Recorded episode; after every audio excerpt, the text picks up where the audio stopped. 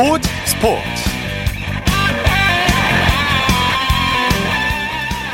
여러분 안녕하십니까? 주말 스포츠 스포츠 아나운서 이창진입니다. 손흥민 선수의 질주는 이민년 새해에도 멈추질 않았습니다. 새해 첫 경기부터 환상적인 프리킥으로 결정적인 도움을 기록하면서 힘찬 출발을 알렸는데요. 2022년을 좋게 시작했다. 모든 분 새해 복 많이 받으세요 경기가 끝난 후에 손흥민 선수는 자신의 SNS를 통해서 이렇게 새해 인사를 남겼습니다. 올해도 손흥민 선수의 맹활약 기대해 보겠습니다. 손흥민 선수의 극장골 어시스트 소식 잠시 후 축구 전문 기자와 자세히 살펴보겠습니다. 일요일 스포츠 스포츠 먼저 프로배구 소식으로 시작합니다. 스포츠 동아의 강산 기자와 함께합니다. 안녕하세요. 네, 안녕하세요. 네, 새해 첫 일요일인데 오늘 경기장 분위기는 어땠나요? 네, 오늘 남자부 경기가 열린 장충체육관에는 1,408명, 여자부 경기가 열린 인천에는 1,815명의 관중이 들어찼는데요. 예. 우리 카드는 올 시즌 홈 경기 최다 관중을 기록했습니다. 그렇군요. 남자부 경기부터 살펴보죠. 우리 카드의 상승세가 무섭네요. 대한항공을 완파했죠? 네, 남자부 경기에서는 우리카드가 대한항공을 3대 0으로 완파하고 6연승과 더불어 승점 30점 고지를 밟았습니다. 네. 대한항공은 2위 KB손해보험과의 격차를 벌리지 못했습니다. 네. 우리카드가 블로킹과 서브에서 모두 대한항공을 압도했죠. 네, 그렇습니다. 우리 카드는 오늘 블로킹에서 10대 2로 상대를 완벽하게 압도했고요. 서브에서도 4대 1로 앞섰습니다. 네. 뭐 대한항공이 오늘 27개의 범실을 저지르면서 17개의 범실만을 기록한 우리 카드와 효율 싸움에서도 밀렸습니다. 네, 알렉스 선수가 펄펄 날았죠. 네, 그렇습니다. 오늘 우리 카드는 알렉스가 블로킹 3개 포함 23점을 올렸고요. 나경복이 9점, 트레이드로 합류한 김재휘가 7점으로 힘을 보탰습니다. 네. 대한항공의 반격도 만만치 않았어요. 그렇죠. 오늘 우리 카드의 기세에 밀렸지만 대한항공도 3세트 막판 끝까지 추격을 하면서 간담을 서늘하게 했는데요.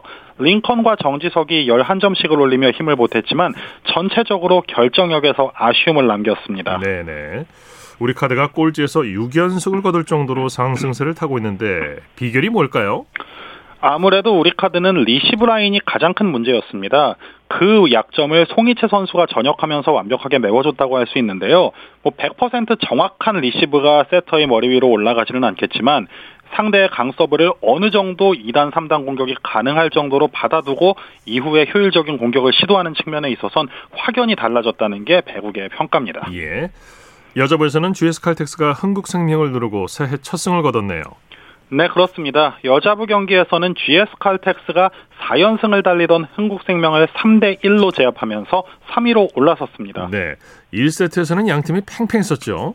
그렇죠. 오늘 1세트가 굉장히 팽팽했고 2세트를 흥국생명이 따내면서 조금은 경기가 팽팽하게 흘러가지 않을까 싶었지만 GS 칼텍스의 뒷심이 강했는데요. 네. 뭐 블로킹에서 5대 10으로 밀리면서 어려움을 겪었지만 서브에서 5대 0, 특히 공격 득점에서 70대 52의 압도적인 우위를 점한 게 승리 요인이었습니다. 네.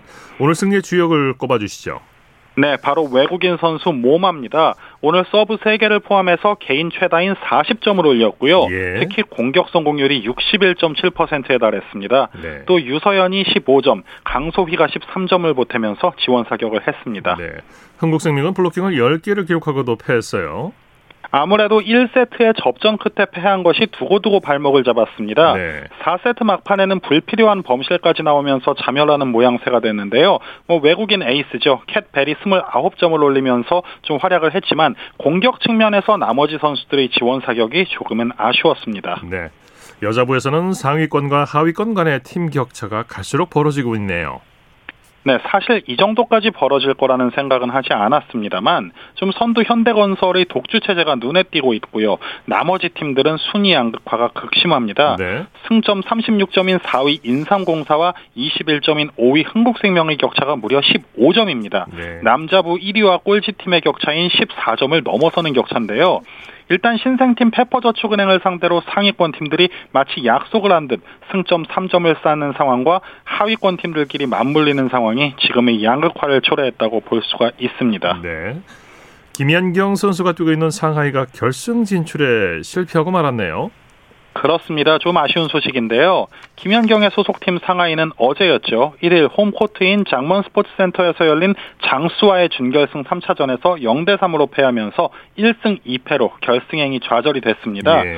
김연경은 3차전 선발 라인업에서 제외된 뒤 끝까지 벤치를 지켰고요. 흐름이 넘어간 상황에서도 코트에 나서지 않았습니다. 네. 이에 중국 현지 언론이 상하이의 왕즈턴 감독이 두 외국인 선수를 충분히 활용하지 않았다면서 전술에 대한 비판을 좀 가 하기도 했습니다. 네. 이제 상하이는 또 다른 준결승 매치업이죠. 랴오닝과 3일부터 3위 결정전을 치릅니다. 네, 소식 감사합니다. 고맙습니다. 프로배구 소식 스포츠 통화의 강산 기자와 함께했고요. 이어서 프로농구 소식 살펴보겠습니다. 조현일 농구 해설위원과 함께합니다. 안녕하세요. 네, 안녕하십니까. 자, 오늘 어느 경기장에서 중계하셨습니까? 네, 저는 오늘 비번이었고요. 네, 아, 저는 네. 오늘 네, TV에서 이 W KBL과 또 KBL을 지켜봤는데 오늘 총 4게임이 열렸고 또 네. 4경기 모두 다 아주 치열한 접전이 펼쳐지면서 경기장 분위기도 뜨거웠습니다. 네. 자, 먼저 SK가 KCC를 누르고 2연승을 달성했네요. 네, SK가 KCC를 85대 77로 꺾었습니다. 아, 오늘 경기장은 이 KCC의 홈 경기장인 군산에서 열렸는데요. 아, SK가 85대 77로 KCC를 물리치고 2위를 지켰습니다. 아, 선두 수원 KT와는 두 경기 차이고요. 네. 아, 반대로 KCC는 오늘 경기로 7연패 늪에 빠지면서 어, 순위는 그대로 9위를 지키게 됐습니다. 예. KCC 부진의 늪이 아주 긴데 에, 오늘 승리 1등 공신은 뭐 최준용 선수라고 할 수 있죠. 그렇습니다. 최준용 선수는 어, 오늘 경기에서 career high 득점인 무려 31점 그리고 덩크슛도 두 방이나 터뜨렸습니다. 네. 아 그리고 또 어시스트 두 개를 뿌렸는데 자밀원이 또 김선영 선수와의 궁합도 굉장히 좋았고요. 또 이 4쿼터 KCC가 거세게 추격을 했습니다. 이 정창현 선수를 앞세워서 아주 맹렬한 추격전에 나섰는데 어, 이때 이 코트를 밟은 슈터 허일영 선수가 아, 3점 두 개를 터뜨렸습니다. 네. 어, 쫓아올 때마다 터트린 이 허일영 선수의 3점 두 방과 또 덩크 두 개 포함해서 31점을 올린 최준영 선수가 오늘 경기 승리의 1등 공신을 볼수 있겠습니다. 네. KCC는 7연패의 늪에 빠졌는데 왜 이렇게 부진이 긴 걸까요? 네, 이 라거나 선수가 오늘 22득점 올렸고 역대 세 번째 통산 600개의 블록을 달성했지만 어, 군산 경기마저 패했습니다. 아, 사실 이 군산 경기는 또 전주보다 더 높은 승률을 자랑하는 곳이었고 어, 그동안 이 군산은 원정팀들에게는 무덤이라는 표현이 쓰일 정도로 어, 상당히 강한 면모를 보였습니다만 네. 올 시즌 군산 경기는 모조리 패했고요. 어, 뭐 여러 가지 이유가 있죠. 특히 이 송교창 선수의 이탈이 아쉽습니다. 예. 아, 부상 때문에 현재 10주째 나서지를 못하고 있는데 복귀가 늦어지고 있고요.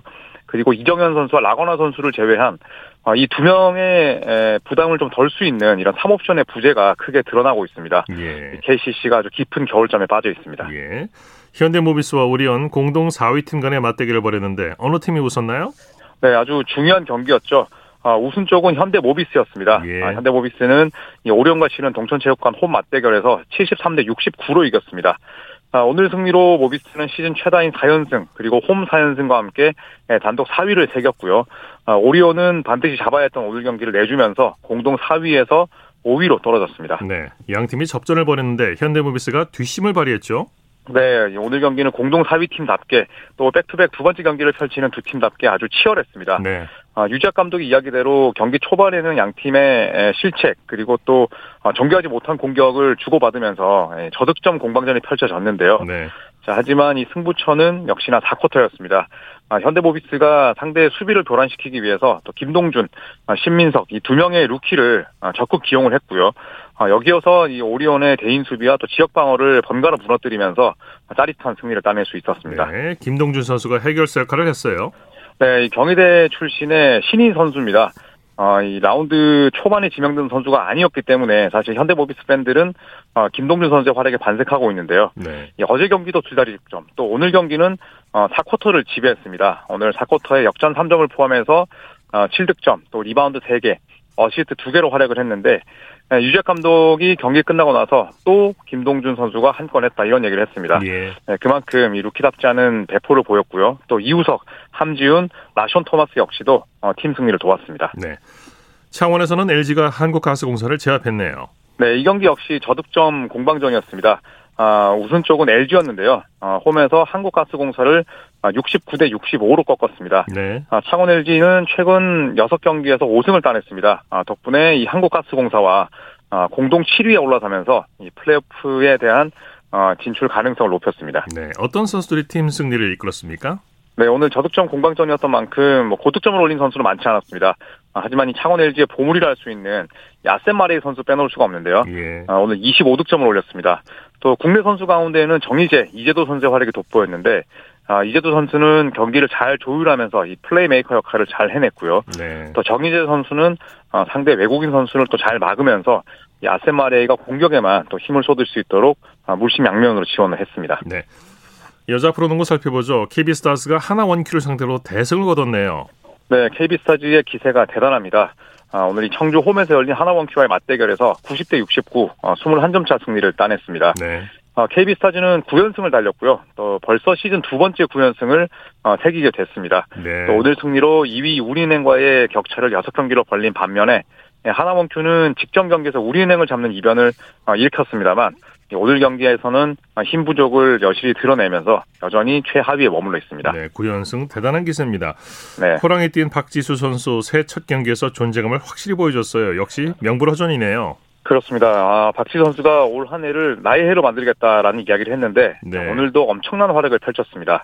아, 28득점, 그리고 리바운드 14개, 어시스트 11개, 또 블락슛 4개까지 기록을 하면서 아, 트리플 더블을 달성을 했는데요. 어, 개인 통산 다섯 번째 트리플 더블이었습니다. 네. 어, 이미 종료 4분 전에 에, 교체되면서 박지수 선수가 아주 여유 있는 로테이션까지 가져갔는데요. 이 호랑이띠 박지수 선수가 올 시즌 반드시 어, 팀을 승리로 이끌면서 나의 해로 만들겠다는 각오를 오늘 경기를 통해서 보여줬습니다. 네. 9연승을 거둔 김완수 감독 소감을 뭐라고 밝혔나요? 어, 김완수 감독은 오늘 박지수 선수의 또 활약을 놓고 어, 이런 선수를 데리고 있다는 건 큰 축복이다라는 이야기를 했습니다. 네. 어, 우선은 경기 초반에는 자유투도 많이 놓쳤고 또 실책이 많이 나왔습니다만 아, 후반 들어서 또 강희세 선수가 아, 전반 4점, 후반 14점을 기록을 했고요. 아, 이 부분에 대해서는 역시나 이 선수들끼리 풀어가는 능력도 많이 향상됐다는 이야기를 했습니다. 네. 김한수 감독은 늘 경기가 끝날 때마다 이 공로를 선수들에게 돌리고 있습니다. 네. 남녀 프로농구 팀 순위 한번 정리해 주시죠. 네, 우선 어, 여자 프로농구부터 살펴보면 1위는 KB스타즈가 독주 체제를 구축하고 있습니다. 예. 반면 2위 우리은행은 하나 원큐에게 패하면서 3위 신한은행에게 추격을 받는 아, 위치가 됐고요. 어, 그리고 이 삼성생명과 아, 그리고 이 하나원큐가 또 치열한 순위 싸움을 벌이고 있습니다. 네. 아, 역시 KB스타즈의 독주가 어, 이루어지고 있습니다만 그 아래쪽은 아주 치열한 대결이 펼쳐지고 있고요. 아, 남자 프로농구는 1위가 수원 KT입니다. 또 오늘 승리를 거둔 SK가 2위고요. 3위가 최근 어, 상승세를 타고 있는 KGC입니다. 네. 아, 4위부터는 상당히 치열한데요. 어, 모비스가 최근 들어 약진하고 있는 반면에 한국가스공사는 상당히 부진합니다. 네. 또 원주 DB와 오리온 치열한 중위권 싸움을 펼치고 있고 아, 창원 LG도 어, 오늘 경기 승리로 한국가스공사와 어깨를 나란히 하게 됐습니다. 네. 아, 반면에 최근 부진을 거듭하고 있는 서울 삼성은 최하위로 처져 있습니다. 네. NBA 소식 살펴볼까요? 골든스테이트의 커리 선수 3점슛 신기록을 세웠네요. 네, 얼마 전에 어, NBA 통산 3점 최다 기록 또 3,000개의 3점을 돌파했는데 네. 자, 오늘 경기를 통해서는 어, 연속 경기 최다 3점 기록까지 세웠습니다. 예. 어, 그 전까지 기록이 158경기. 역시나 커리 본인이 어, 2014년부터 세웠던 기록이었는데 이 기록을 경신했습니다. 어, 그리고 또 커리는 이 경기에서 어, 승리를 또 이끌기도 했습니다. 아, 유타 재즈 원정에서 123대 116으로 승리를 따냈는데요. 네. 이 드레이먼드 그린이라는 아주 이 훌륭한 플레이메이커가 빠진 상황에서도 그 어렵다는 유타 원정을 잡아내면서 아, 본인의 신기록을 자축했습니다. 네, 소식 감사합니다.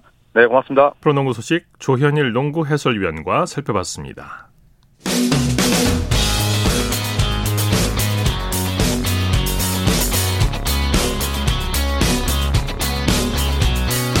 따뜻한 비판이 있습니다. 냉철한 분석이 있습니다. 스포츠 스포츠. 이어서 축구 소식 살펴보겠습니다. 일간 스포츠의 김지한 기자입니다. 안녕하세요. 네, 안녕하세요. 자, 손흥민 선수가 새해 첫 경기에서 도움을 기록하면서 2022년 어, 산뜻하게 시작했어요. 네, 손흥민 선수가 새해 첫 경기에서 이번 시즌 잉글랜드 프로축구 프리미어리그 시즌 세 번째 도움을 기록을 했습니다. 네. 어, 영국 왓포드의 비커리지 로드에서 열린 프리미어리그 21라운드 왓포드와의 원정 경기에 토트넘의 손흥민 선수 선발로 출전을 했고요. 0대 0으로 맞서 있던 후반 추가 시간에 날카로운 오른발 프리킥으로 다빈손 산체스의 헤딩 결승골을 도왔습니다. 네, 네. 아, 이번 승리로 토트넘은 첫 선두 맨체스터 시티보다 3경기를 덜 치른 상황에서 승점 33점 6위로 올라섰고요. 네. 손흥민 선수는 이번 시즌에 프리미어리그에서만 8골에 3개 도움 그리고 유로파 콘퍼런스 리그를 포함하면은 시즌 통틀어서 9골에 4개 도움을 기록하게 됐습니다. 네, 저도 오늘 새벽에 경기 보면서 이제 끝나나 보다 했는데 극장골이 터졌어요. 손흥민 네, 선수의 그렇습니다. 날카로운 크로스가 아주 인상적이었죠. 네, 손흥민 선수가 경기 내내 활발한 움직임 그리고 적극적인 슈팅으로 이 왓포드의 골문을 두드렸죠. 네. 하지만은 90분 정규 시간이 다 끝날 때까지 이 토트넘에서 골이 나오지 않았고요. 결정적인 상황은 후반 추가 시간에 나왔습니다. 네. 후반 추가 시간 6분 상황에서 손흥민 선수가 왼쪽 측면에서 어, 프리킥을 시도했고요. 이게 산체스가 거의 자신의 위치에서 제자리 점프를 하듯이 그대로 어, 헤딩슛으로 어, 마무리를 하면서 이게 결승골로 연결이 됐습니다. 네. 말 그대로 이 손흥민 선수의 이른바 이 택배 크로스가 아주 네. 돋보였던 네, 그런 장면이었고요. 경기가 끝난 뒤에 영국 후스코드닷컴 그리고 스카이 스포츠 풋볼 런던 대부분의 이 매체에서 손흥민 선수에게 양 팀을 통틀어서 가장 높은 평점 7 점에서 8.1에 어제 네. 점수를 매기기도 했습니다. 사실상 뭐 손흥민 선수가 만들어낸 골이죠. 지난 경기도 그랬죠. 그랬고요. 이번 승리로 해서 토트넘이 콘테 감독 체제 이후에 8경기 연속 무패 행진을 이어갔어요. 네, 토트넘이 확실히 재궤도에 진입한 그런 분위기입니다. 네. 작년 11월에 안토니오 콘테 감독이 부임하고서 정규리그 8경기 무패, 5승 어, 3무를 이어가면서 뚜렷한 상승세를 보여주고 네. 있는데요. 이렇게 되면서 두 경기를 어, 토트넘보다 더 치른 아스널을 현재 아스널이 현재 4위에 올라 있는데 네. 이 팀을 현재 승점 2점 차까지 바짝 추격한 그런 상황을 만들었습니다. 예. 아, 콘테 감독도 경기가 끝난 뒤에 선수들의 헌신 노력에 만족한다면서 이 토트넘 선수들의 경기력을 칭찬하기도 했습니다. 네, 손흥민 선수가 경기 후에 자신의 SSN을 통해서 메시지를 남겼죠. 네, 새해 첫 경기에서 이렇게 공격 포인트를 추가한 손흥민 선수 경기가 끝난 뒤에 자신의 SNS를 통해서 이 승리를 자축했는데요. 2022년을 좋게 시작했다면서 모든 분 새해 복 많이 받으세요라고 어, 적었습니다. 네. 앞서서 손흥민 선수가 2022년에 달성하고 싶은 목표를 SNS에 알린 바가 있었는데요. 지구 우승컵 호랑이 그림을 함께 올려놨습니다. 예. 아무래도 올해 카타르 월드컵이 열리기도 하고 또 이 호랑이 해를 맞아서 이 소속팀에서도 그리고 대표팀에서도 이 좋은 결과를 맺고 싶다는 그런 의미로 해석이 됐는데요. 네. 말 그대로 2022년을 아주 기분 좋게 시작했습니다. 네. 손흥민 선수의 다음 경기 일정은 어떻게 예정돼 있습니까? 네, 오는 6일에 런던 스탠포드 브릿지에서 첼시와 카라바오컵 4강 1차전 경기가 예정되어 있습니다. 네. 이어서 9일에 이 3부 리그 팀인 모호캔비와 FA컵 경기를 치르고서 또 곧장 13일에 첼시와 이 컵 대회 4강 2차전이 열릴 예정인데요. 아무래도 3, 4일 간격으로 연달아서 경기를 치르기 예. 때문에 이 체력적인 변수가 좀 작용할 것으로 보입니다. 네, 또 부상도 조심을 해야 되겠고요. 네. 내일 새벽에는 스페인 마요르카의 이강 인 이강인 선수가 바르셀로나전에 출전할 가능성이 있죠. 네, 마요르카가 우리 시각으로 내일 새벽에 이 바르셀로나와 스페인 프리메라리가 19라운드 어, 홈 경기를 펼칠 예정인데요. 네. 올 시즌에 이 FC 바르셀로나가 극도의 부진에 빠져 있죠. 현재 승점 28점으로 라리가 7위에 머물러 있는데요. 설상가상 바르셀로나 내에 코로나19 확진자가 속출하면서 전력도 약화된 상황입니다. 네. 어, 현재 승점 20점으로 어, 라리가 15위에 있는 마요르카로서는 기회를 맞은 상황이고요. 이강인 선수가 이 기회를 맞아서 바르셀로나를 상대로 어떤 활약을 펼칠지 어, 주목받고 있습니다. 네, 지금 프리메라리가 구단들의 코로나19 확산 상황도 심상치가 않은데 마요르카 내 상황은 어떤가요? 네, 마요르카가 최근에 이 구단 홈페이지를 통해서 선수단 내 4명이 코로나19 양성 반영, 반응을 어, 보였다고 그렇게 이제 발표를 했는데요. 이후에 스페인 축구 매체인 문도 데포르티보가 어, 마요르카 내에 조금 더 늘어서 7명의 이 코로나19 확진자가 나왔다고 전하기도 했습니다만은 어, 아직까지는 이강인 선수가 이 확진 판정을 받았다는 그런 어, 소식은 없는 상황입니다. 네. 현재로서는 이 바르셀로나와의 경기에 출전 나타날 가능성이 높아 보이는 그런 분위기입니다. 네. 신태용 감독이 인도네시아 대표팀을 이끌고 스즈키컵 결승에 도전했는데 결국 태국의 벽을 넘지 못하고 준우승에 맞물렀어요. 네, 신태용 감독이 이끄는 인도네시아 대표팀이 이 동남아시아의 월드컵으로 불리죠. 이 스즈키컵에서 태국의 벽을 넘지 못하고 결국 준우승했습니다. 네. 어젯밤에 열린 이 스즈키컵 결승 2차전에서 인도네시아와 태국이 2대 2로 무승부를 거뒀는데요. 앞서서 1차전에서 인도네시아가 태국에 0대 4로 완패를 당했기 때문에 두 경기 합계 2대 6으로 어, 인도네시아가 밀리면서 어, 통산 여섯 번째 준우승에 만족해야 했습니다. 네. 반면에 태국은 어, 스즈키컵 역대 최다 우승 기록을 6회까지 늘리는 데 성공을 했습니다. 네, 신태 감독이 다음에는 꼭 우승하겠다면서 강한 자신감을 내비쳤다고요. 네, 신태용 감독이 이끄는 인도네시아가 사실 이번 이 대회에서 이렇게 좋은 성적을 낼 거라고 기대하는 건 많지 않았습니다. 네. 아무래도 평균 연령이 23.7세에 불과했고요. 대대적인 세대 교체를 단행하면서 확실한 스트라이커도 없었던 네, 그런 어떤 팀 전력이었는데 예. 어, 이번 대회에서 무려 20골을 넣으면서 아주 화끈한 공격력을 예, 과시했고요. 이렇게 준우승을 거둔 것만으로도 박수를 받기에 충분했습니다. 그렇죠. 경기가 네, 경기가 끝나고 나서 또 신태용 감독은 또 기자회견을 통해서 앞으로 잘 준비해서 다음 스즈키컵에서는 꼭 우승하겠다. 아, 이렇게 또 굳은 각오를 다지는 모습도 인상적이었습니다. 네. 새해부터 우리 축구 대표팀이 바쁘게 움직이게 될 텐데 1, 2월 일정이 모두 확정이 됐죠. 네, 오는 9일에 소집이 되고요. 곧바로 이 전지 훈련 장소인 터키로 출국을 하게 됩니다. 네. 이어서 15일에 아이슬란드 그리고 21일 이 몰도바와 연달아서 친선 경기를 벌인 뒤에 25일에 레바논으로 이동을 해서 27일에 이 레바논 원정으로 카타르 월드컵 예선 7차전을 치를 예정입니다. 네. 이어서 아랍에미리트로 이동을 해서 어, 다음 달 1일에 시리아와 또 8차전을 치를 계획입니다. 네, 소식 감사합니다. 네, 감사합니다. 축구 소식 일간 스포츠의 김지한 기자와 살펴봤습니다. 쳤다 하면 홈런이고 슛 골이고 각본 없는 한편의 드라마 그것이 바로 그것이 바로 손에 잡힌 우승 트로피 목에 걸린 그 배달 너와 내가 하나 되는 그것이 바로 그것이 바로 그것이 바로 꿈꾸던 스포츠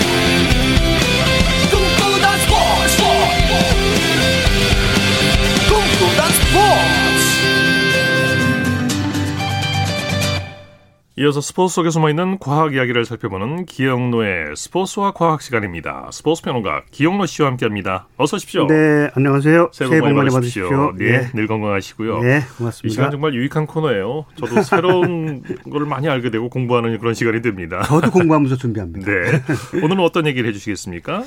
네, 검은 호랑이 해인 2022년에는 베이징 동계올림픽이 열리는 해죠. 그래서 이 시간에는 2월 4일 베이징 동계올림픽이 열리기 전까지 동계 종목을 집중적으로 소개해 드리겠습니다. 예. 동계올림픽 종목 중에서는 스포츠 가운데 가장 하늘을 높이 나르는 스키 점프 종목이 있습니다. 예.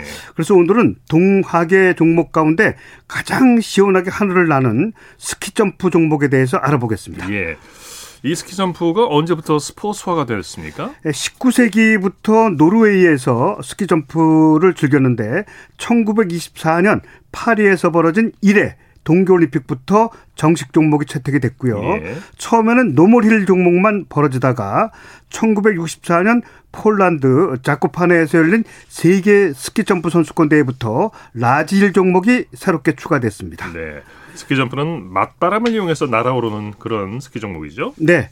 스키 점프에서 선수가 점프대를 벗어나서 하늘을 높이 날을 수 있는 것은 양력 때문입니다. 예. 양력은 어떤 물체가 아, 공기나 아, 물 같은 유체 속을 지날 때 물체 위쪽과 아래쪽의 유체 속도가 달라서 위쪽으로 작용하는 힘을 말합니다. 네.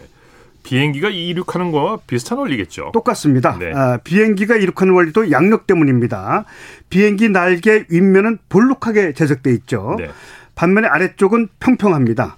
아, 비행기의 볼록한 모양 날개 윗면을 지나가는 공기는 상대적으로 더 먼 거리를 빠르게 움직여야 되죠. 예. 아, 빠른 공기의 흐름은 낮은 압력을 또 의미합니다. 결국 상대적으로 속도가 느리고 압력이 높은 아래쪽 날개 공기에서 위쪽으로 작용하는 힘이 발생하는 겁니다. 이게 예. 양력입니다. 예. 스키 점프 선수가 나는 원리도 똑같습니다. 공중에서 오래 떠서 멀리 날아가기 위해서 선수들은 당연히 양력을 최대한 활용하고자 합니다. 네. 스키 점프 선수들의 허리 선수들의 허리를 굽히잖아요. 네. 이게 바로 그 어, 양력을 최대한 이용하려는 그런 노력의 자세라고 할 수 있겠습니다. 네. 예. 스키 점프대가 높은 것도 양력과 관계가 있는 건가요? 그렇죠. 양력을 아무 때나 이용할 수 있는 것은 아닙니다. 네. 스키 점프 선수들이 양력을 활용해서 하늘 높이 날기 위한 전제 조건은 운동하는 물체의 속도가 아주 빨라야 된다는 겁니다. 네. 아, 스키 점프 선수들이 아파트 30층 그러니까 60m 가까이 되는 스키 점프대가 그렇게 높거든요. 네. 여기서 이제 경사면을 따라서 시속 80km 이상의 속도로 활강하는 이유도 이 양력을 얻기 위해서입니다. 그렇죠. 네. 속도를 빠르게 하기 위해서는 공기의 마찰력과도 싸워야 되죠. 어, 그 선수들은 경사면을 웅크린 자세로 이렇게 내려오는 것은 바로 마찰력을 최대한 줄이고 가속력을 얻기 위해서입니다. 네. 스키 점프 선수들이 이륙할 때 이 스키를 일자 즉 11자로 하는 게 아니라 V자로 하죠. 네. 양력은 힘을 받는 면적이 넓을수록 강하게 됩니다. 예. 따라서 하늘을 날 때 스키가 11자보다는 단면적이 넓은 V자 자세가 유리해지는 겁니다. 네 선수들이 처음부터 V자형 자세로 경기에 임한 것은 아닙니다. 오히려 처음에는 11자형 자세가 아, 줄을 이뤘어요. 모든 예, 선수들이 11자형이었어요. 네. 하지만 1985년 스웨덴의 얀 보클레르가 V자 자세를 처음 선보였습니다. 처음에는 음. 쟤 뭐야? 쟤 돌았나? 막 그랬었어요. 네. 근데 얀 보클레르가 1989년 세계 스키 점프 선수권 대회에서 V 자세로 우승을 차지하면서 다른 선수들도 관심을 갖기 시작했습니다. 네. 하지만 얀 보클레르는 올림픽에서 금메달은 따지 못했어요. 그렇군요. 운이 안 따랐어요. 네. 스키 점프 선수가 11자보다 V자 자세를 취할 때 양력이 최대 28%나 증가한다는 연구 결과가 나왔으니까 엄청난 거죠. 예. 하늘과 땅 차이죠. 그렇군요. 어, 그래서 그 효과가 입증되기 시작하면서 얀 보클레르가 한 이후에 80년대 말부터 본격적으로 V 자세가 나오기 시작했고 예. 지금은 100% 스키 점프 선수들이 V자로 나릅니다. 그렇군요. 11자는 이제 못 봤죠. 네. 다 V자입니다. 예. 그러네요. 스키 점프대를 보면 끝부분이 약간 위로 올라가 있던데요. 네. 가속을 받아서 내려온 선수들은 비탈면 끝부분에 자리한 점프대를 통해서 하늘로 도약합니다. 네. 약간 위로 올라간 모양의 점프대는 빠르게 내려온 선수의 방향을 하늘로 바꿔주는 도움이 역할을 하는데 반대로 아래로 내리면 그냥 추락하겠죠. 네, 네. 이게 굉장히 중요한 겁니다. 네. 끝부분을 하늘 쪽으로 향하게 한 게 만약에 밑으로 가게 하면 그냥 추락하는 거예요. 그렇죠. 예. 네. 이 스키 점프 선수들의 스키 길이 어떤 기준이 있습니까? 어, 아닙니다. 스키 점프 선수들의 스키 길이는 자신의 키의 146%를 넘어서는 안 됩니다. 아, 네네. 그냥 만약에 스키 선수 아. 점프 스키 선수가 키가 1m 70이면 146% 아. 그러니까 2m 48을 그 선수 음. 스키는 넘으면 안 됩니다. 네. 예. 스키 점프 순위를 어떻게 정하는지 좀 설명해 주시죠. 네, normal hill을 K90, 그러니까 좀 낮은 걸 말합니다. 예. 네, 그다음에 large hill은 K120, 높은 걸 말합니다. 네. 더 어렵습니다. large hill이. 음.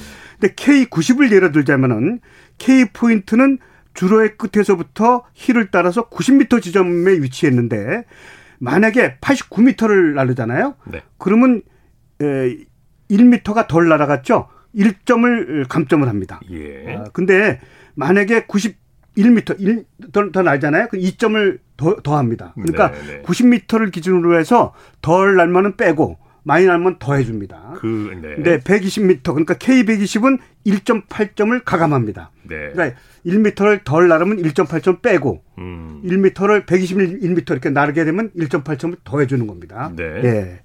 그래서 이걸 이제 거리로 내는 거고요. 네. 또 다섯 명으로 이루어진 심판들이 활주, 활강, 착지, 특히 착지가 중요해요. 넘어지면 그렇죠. 안 됩니다. 그렇죠. 이 착지를 아주 잘 하면은 활강 자세도 좋고 그러면은 네. 20점 만점에서 어, 다섯 명이 이제 맥이니까 20점 만점으로 어, 해서 이제 세 가지잖아요. 활주, 활강, 착지 20점 만점이니까 60점 만점이죠. 예. 여기서 최고 점수와 최소 점수를 뺍니다. 네, 그럼 네. 자기가 이제 자세 점수가 나오죠. 그럼 아까 거리 점수와 이 자세 점수 합한 게 그 선수의 스키 점프 어, 기록이 되는 겁니다. 네. 그런데 좀 한 가지 아쉬운 것은 네. 베이징 동계올림픽 남녀 금메달 강력한 후보는 일본 선수들입니다. 그렇군요. 예. 네. 자, 기영로의 스포츠와 과학 오늘은 스키 점프에 대한 얘기를 나눠봤습니다. 말씀 감사합니다. 네, 안녕히 계십시오.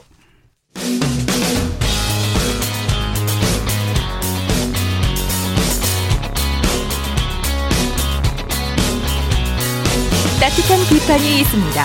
냉철한 분석이 있습니다. 스포츠 스포츠 일요일 스포츠 스포츠 생방송을 함께하고 계십니다. 9시 50분 막 지나고 있습니다. 이어서 다양한 종목의 스포츠 소식을 전해드리는 주간 스포츠 하이라이트 시간입니다. 이예리 리포터와 함께합니다. 어서 오십시오. 네, 안녕하세요. 새해 복 많이 받으시고요. 네, 새해 복 많이 받으세요. 올해도 건강하십시오. 네. 오늘 첫 소식 어떤 소식인가요? 네, 올해 2022년은 스포츠의 해라고 해도 과언이 아닌데요. 올해 이 지구촌을 들썩이게 할 대형 스포츠 대회가 잇따라 열립니다. 네. 우선 다음 달 4일에 개막하는 중국 베이징에서 열리는 베이징 동계올림픽을 시작으로 9월에는 아시안게임, 또 11월에는 카타르 축구 월드컵이 개막하는데요. 어제 KBS 9시 뉴스입니다. 국가대표 선수들은 진천 선수촌에서 구슬땀을 흘리고 있습니다. 이렇게 선수촌이 훈련 열기로 뜨거운 이유가 있습니다. 2022년은 이른바 3대 빅이벤트로 불리는 지구촌 축제가 차례로 열리기 때문입니다. 2월 4일 중국 베이징에서 열리는 지구촌 겨울축제 동계올림픽을 시작으로 9월 항저우 아시안게임, 11월에는 축구 월드컵이 카타르에서 펼쳐집니다. 베이징 동계올림픽에서 우리나라는 강세 종목인 쇼트트랙에 가장 큰 기대를 걸고 있습니다. 금메달 2개 이상을 목표로 하고 있습니다. 국민 여러분들에게 좀 담비 같은 소식 그리고 또 희망이 될 수 있는 그런 경기 보여드리도록 하겠습니다. 9월 항저우 아시안 게임에는 도쿄올림픽을 빛낸 신세대 스타들이 총출동합니다. 수영 천재 황선우는 아시안 게임에서 다관왕을 노리고 있고 올림픽에서 신바람 4위를 차지한 높이뛰기 우상혁은 당당히 금메달 후보입니다. 11월에는 사상 처음 중동 지역인 카타르에서 월드컵이 열립니다. 월드스타 손흥민을 앞세운 축구 대표팀은 아시아 최종 예선 통과를 눈앞에 두고 있습니다. 올해는 정말 스포츠 해라고 해도 과언이 아닙니다. 네, 풍성한 소식 많이 전해드릴 수 있을 것 같아요. 네. 자, 한국 남자 스칼레톤 기대주 정승기 선수가 생애 첫 월드컵 메달을 획득했죠? 네, 우리나라 시간으로 새해 첫날인 어제 정승기 선수가 라트비아 시골다에서 열린 2021-2022 시즌 국제 봅슬레이 스켈레톤 연맹 월드컵 6차 대회에서 3위를 차지했습니다. 네. 이정 선수는 1차와 2차 시기 합계 1분 41초 73을 기록 기록 했고요. 이 정승기 선수가 처음 월드컵에 2019-2020 시즌에 출전을 했는데 이번이 처음으로 딴 월드컵 메달입니다. 예. 특히나 이번 시즌에 봅슬레이와 스켈레톤, 루지를 통틀어서 메달 소식이 좀 잠잠했었는데요. 이 정 선수의 이번 메달은 이 종목의 월드컵 첫 메달이기도 합니다. 네, 정승기 선수 베이징 올림픽에서도 기대가 됩니다. 네. 다음은 한국 크로스컨트리의 살아있는 전설 이채원 선수 소식이죠? 네, 눈밭의 철의 여인이라고 불리는 한국 크로스컨트리의 이채원 선수가 2002년 솔트레이크 시티 월드 월, 올림픽부터 이번 베이징까지 6회 연속 올림픽 진출을 확정했습니다. 예. 원래는 이채원 선수가 평창 동계 올림픽이 자신의 올림픽 마지막이라고 이렇게 선언을 했는데요. 그리고 나서 은퇴를 했습니다. 네. 근데 은퇴하고 1년 뒤에 아직 힘이 남아서 다시 또 도전을 하게 됐는데요. 네. 이채원 선수의 현재 나이가 올해로 42살이지만 열정의 끈을 놓지 않고 선발전을 당당히 1위로 통과했습니다. 있습니다. 네. 다시 한번 베이징의 문을 두드렸는데요. 지난 27일 월요일 KBS 9시 뉴스입니다. 영하 15도의 칼바람 속에 이채원이 여섯 번째 올림픽 도전에 나섰습니다. 5km 프리를 14분 33.8초에 주파한 이채원은 20대 후배들을 모두 따돌리고 클래식 합산 전체 1위로 당당히 베이징 올림픽 티켓을 따냈습니다. 저도 제가 또 베이징 올림픽까지 간다는 생각은 전혀 못했는데 나가게 돼서 너무 기쁘고 마음을 단단히 먹고 있습니다. 자존심을 지키고 싶다는 생각으로 30권 안에 드는 게 목표고요. 그래도 꼴찌는 하지 말자 생각을 가지고 있습니다. 하지만 이채원에게 이번 베이징은 정말 마지막 올림픽입니다. 딸과의 약속을 지키기 위해서입니다. 딸이랑 약속을 했거든요. 정말 네, 마지막입니다. 엄마는 하고 싶은 게 또 많으니까 나이는 숫자에 불과하다는 것을 이채원은 또 증명했습니다. 네, 여자 컬링의 국가대표팀 이 팀킴의 주장 김은정 선수가 올해의 컬링 선수로 선정됐다고요? 네, 여자 컬링의 김은정 선수가 2021년을 빛낸 국내 최고의 컬링 선수로 선정됐습니다. 예. 어, 지난해 12월 30일 이 대한 컬링 연맹에서 코리아 컬링 어워즈 20, 2021 심의 결과를 발표했는데요. 김은정 선수를 올해 선수 대상 여자 부문 수상자로 선정을 했습니다. 예. 그리고 올해 선수 대상 남자 부문에는 남자 컬링 대표팀의 김창민 선수가 선정이 됐는데요. 이 김 선수는 2021년 지난해 그 아시아 태평양 컬링 선수권 대회 우승에 또 앞장선 인물이기도 합니다. 네. 쇼트트랙의 심석희 선수 베이징 올림픽 출전이 무산될 가능성이 높아졌어요. 네, 심석희 선수가 지난해 12월 21일 화요일에 빙상 경기 연맹 스포츠 공, 정위원회에서 2개월 자격 정지 징계를 받았습니다. 이 평창 올림픽 당시 문자 메시지로 대표팀 동료들을 비방한 사실이 드러났는데요. 하지만 그 재심 청구 마감 날에도 신청하지 않았습니다. 이제 심석희 선수에게 남은 방법은 법원의 징계 효력 무효 가처분 판결을 신청 하는 하는 것 뿐인데 네. 오는 24일 월요일에 올림픽 엔트리가 마감이 되기 때문에 그 안에 신청을 해야 됩니다. 그래서 네. 시간이 좀 촉박한데요. 또 판결에서 승소를 하더라도 올림픽에 출전하기 위해서는 빙상연맹 경기력 향상위원회의 승인이 있어야 합니다. 네. 심석희 선수 측은 아직 올림픽 출전을 포기한 건 아니라고 이렇게 밝혔습니다. 네. 그리고 항저우 아시안 게임이 올해 9월 10일에 개막하는데 네. 어, 정식 종목으로 브레이킹이라는 종목이 채택이 됐어요. 네, 그렇습니다. 이 올해 9월에 열리는 항저우 아시안 게임 정식 종목으로 채택된 브레이킹의 김예리 선수가 네. 우리나라 최초의 국가대표로 선발이 됐습니다. 아, 네. 이 김예리 선수는 청각 장애를 안고 있지만 자신에게 한계란 없다라는 것을 이 브레이킹을 통해서 보여주고 있는데요. 지난해 12월 30일 목요일 KBS 9시 뉴스입니다. 현란한 리듬에 맞춰 김예리가 고난도 춤사위를 선보입니다. 지난달 대표 선발전에서 우승하며 태극마크를 달게 된 김예리는 항저우 아시안 게임 금메달에 도전합니다. 최근 한 댄스 배틀 예능 프로그램을 통해 브레이킹의 매력을 널리 알린 김예리. 무작위로 선정된 비트에 맞춰 즉흥적으로 춤을 춰야 하는 브레이킹. 그러나 청각장애를 안고 있는 김예리는 귀 대신 몸 전체로 비트를 느낍니다. 무슨 멜로디가 나오고 있는지 그걸 모를 때가 많아요. 귀론 잘 안 들리더라도 그냥 몸으로 그동안 노래를 들어온 걸 바탕으로 듣고 있는 이 음악이 이런 느낌이겠구나 하고 맞춰서 추는 거예요. 김예리는 자신에게 한계란 없다고 말합니다. 리미니스라는 거예요. 한계가 없다. 그런 거에 한계를 두지 않고 전 하고 싶은 거 다 할 거예요. 라는 거를 사람들한테 알리고 싶은 거예요.